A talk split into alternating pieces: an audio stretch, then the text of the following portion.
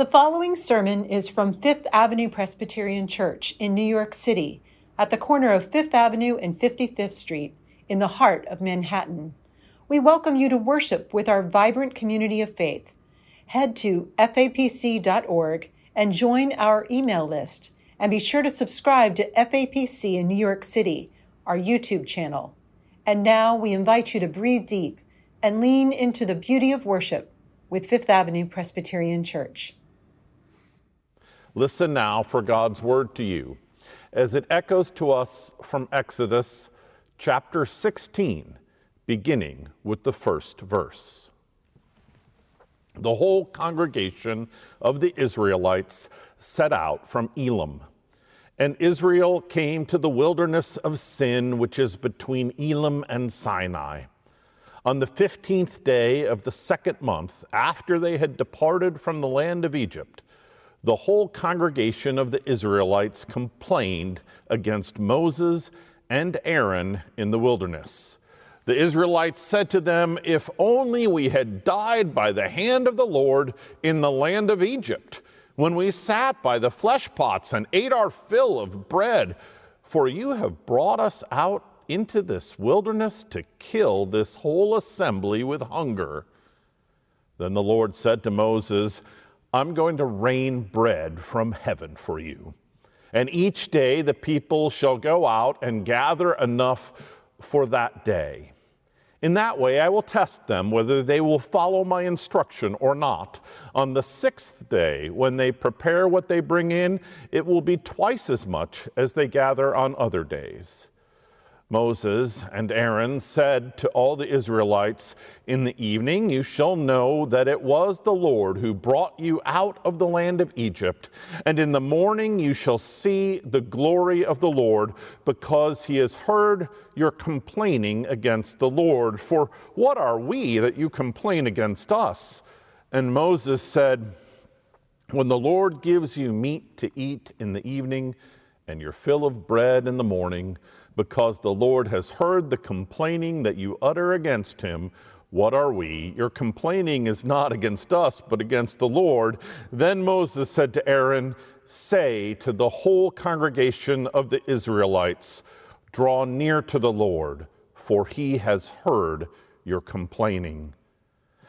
And as Aaron spoke to the whole congregation of the Israelites, they looked toward the wilderness, and the glory of the Lord appeared in the cloud. The Lord spoke to Moses and said, I have heard the complaining of the Israelites. Say to them, At twilight you shall eat meat, and in the morning you shall have your fill of bread. Then you shall know that I am the Lord your God. This is the word of God for you, the people of God. Thanks be to God the Hebrew people escape. They cross the Red Sea, attempting to follow Pharaoh, their tormentor, now swims with the fishes. With every step they take, the Israelites put oppression farther and farther behind them. The people are finally free. And so they lived happily ever after. Not. Passages like this morning's text drove my fifth grade Sunday school teacher, Mr. Anderman, bananas.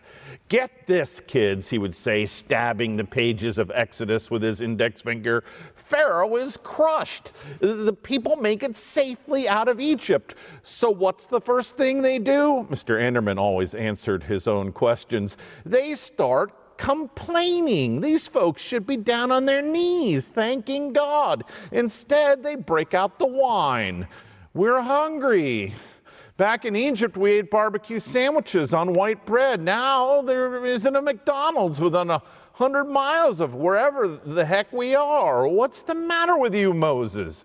Did you haul us out to this God-forsaken wilderness to watch us die?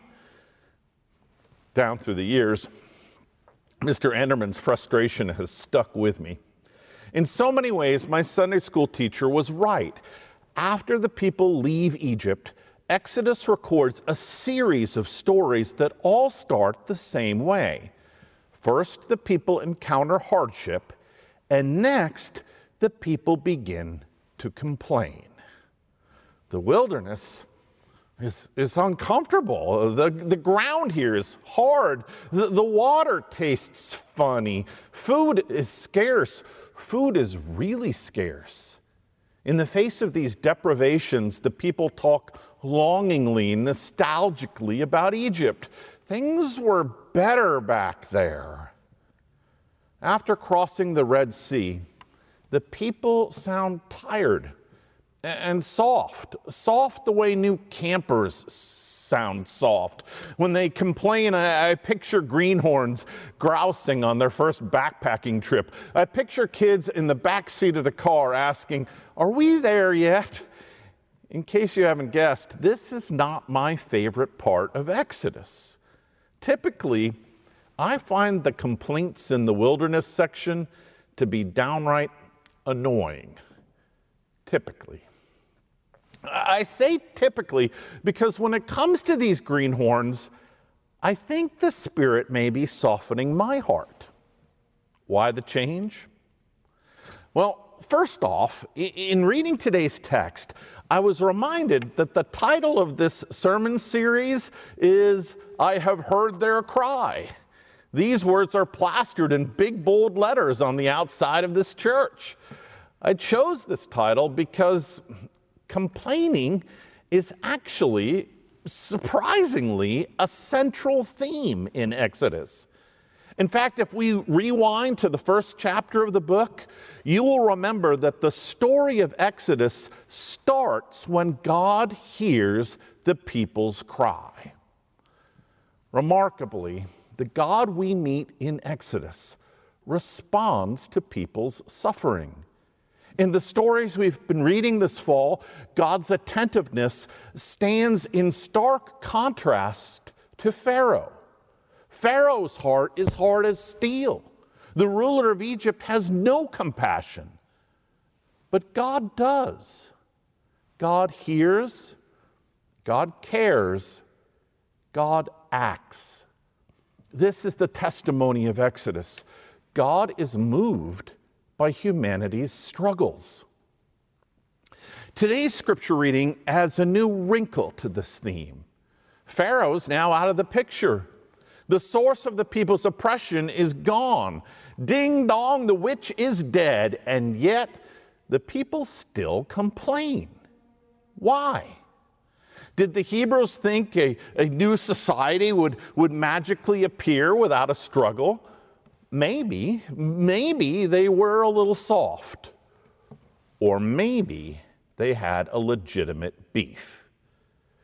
This past week, I started to wonder are the Hebrews raising a question here that everyone watching this service has posed or wanted to pose to a leader? The question goes like this If I have to suffer, if I have to endure hardship, can you promise me, Moses, it's for a good purpose? Can you promise me you have a solid plan? Can you promise you will read the notes that I stuff in the complaint box? Can you promise you will not ignore or dismiss my suffering and my struggles? Can you promise that you will not turn out to be just another Pharaoh? In my freshman year in college, I became a fan of the British rock group The Who.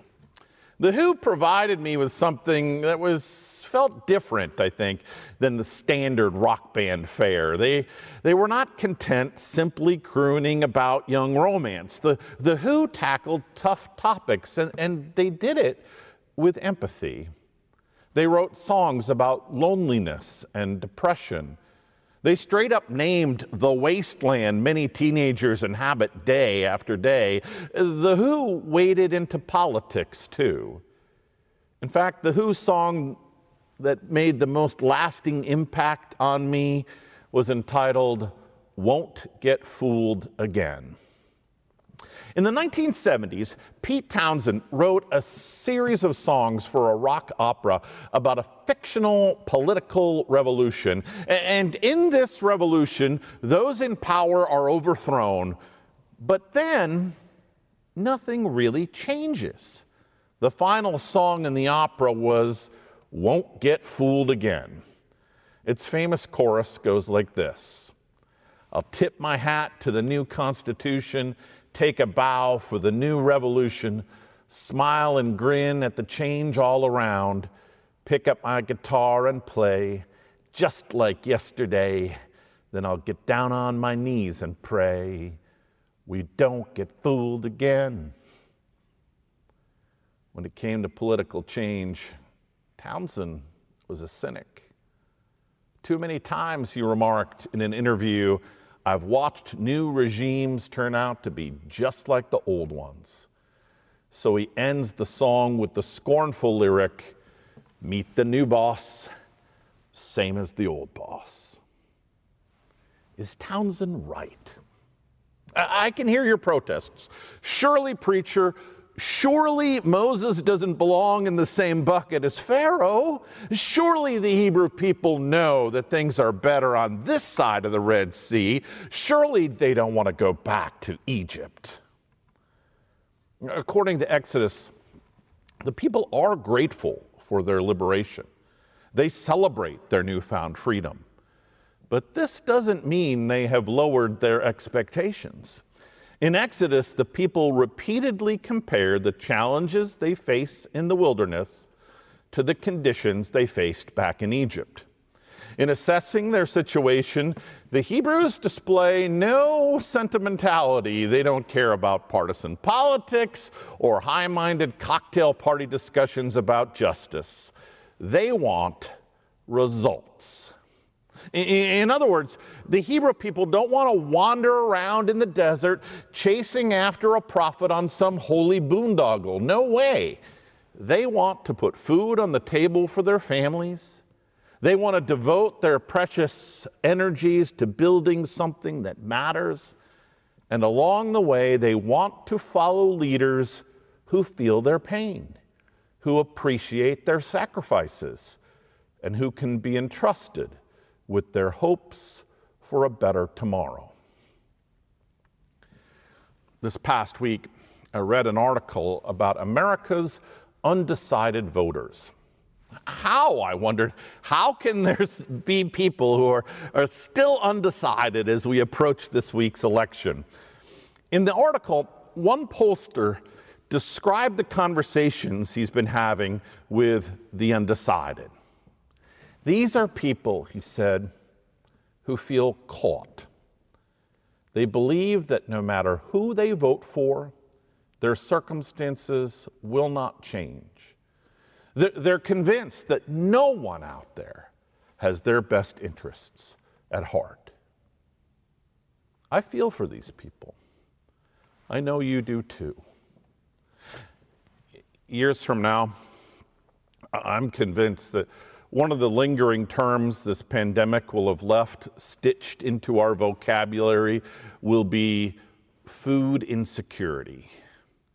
Uh, among the pictures in, indelibly stamped in our brains will be snapshots from every corner of America of people lining up at food pantries, people queuing up six feet apart around the block for a midday meal served here at this church. Hunger diminishes people physically, but it doesn't, of course, stop there. Wondering where the next meal will come from wears people down psychologically and spiritually. It leaves a person questioning whether anyone cares, anyone at all. This past week, an older woman standing in line at Fifth Avenue held a ragged cardboard sign that read, Nobody knows the troubles I've seen. When the people complain in the wilderness, do we see whiners and ingrates?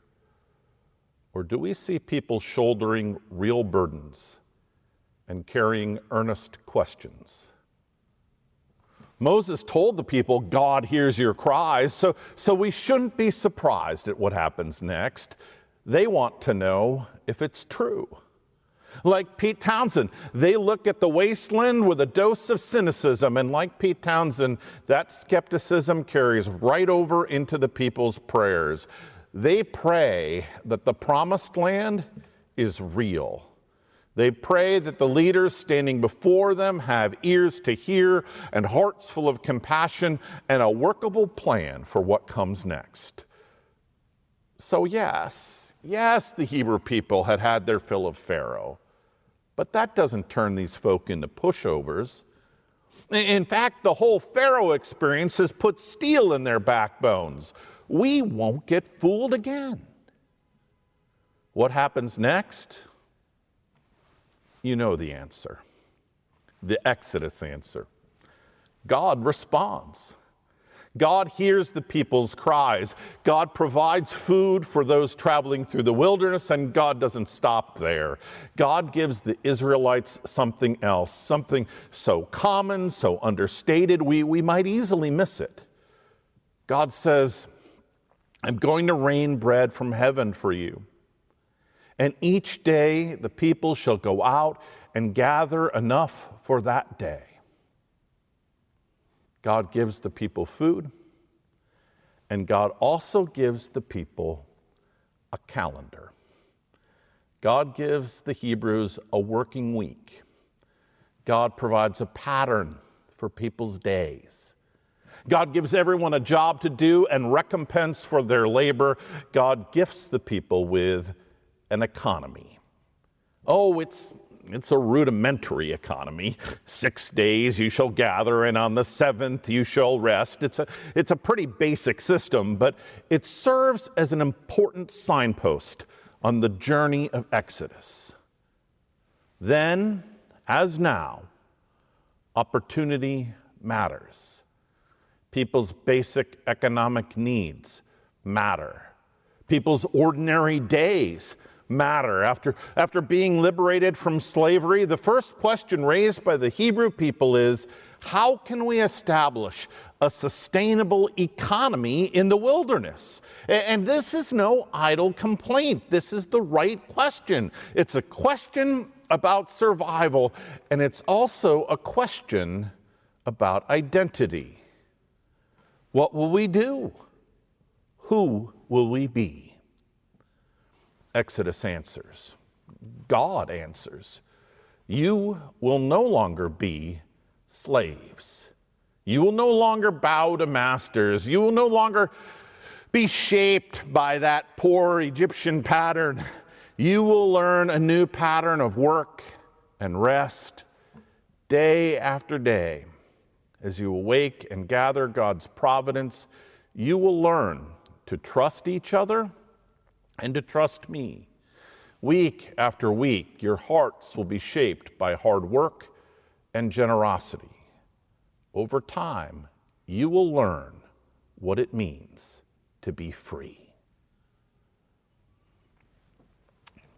Sometime this next week, sooner rather than later, if God is merciful, we will learn the results of a national election a political contest that has just about torn this country apart.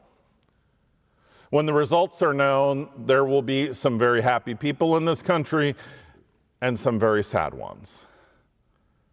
As the results become clear, I hope, I pray, that Americans will embrace their better angels and refrain from intimidation and looting and every other sort of violence against their neighbors. I hope I pray that we will extend olive branches to each other. And I hope, I pray, that we will get ready to roll up our sleeves.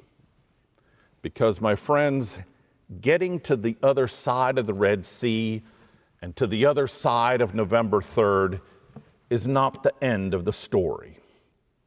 It's time for the real work of Exodus to begin. We have a promised land to imagine and build. We have an economy to restart.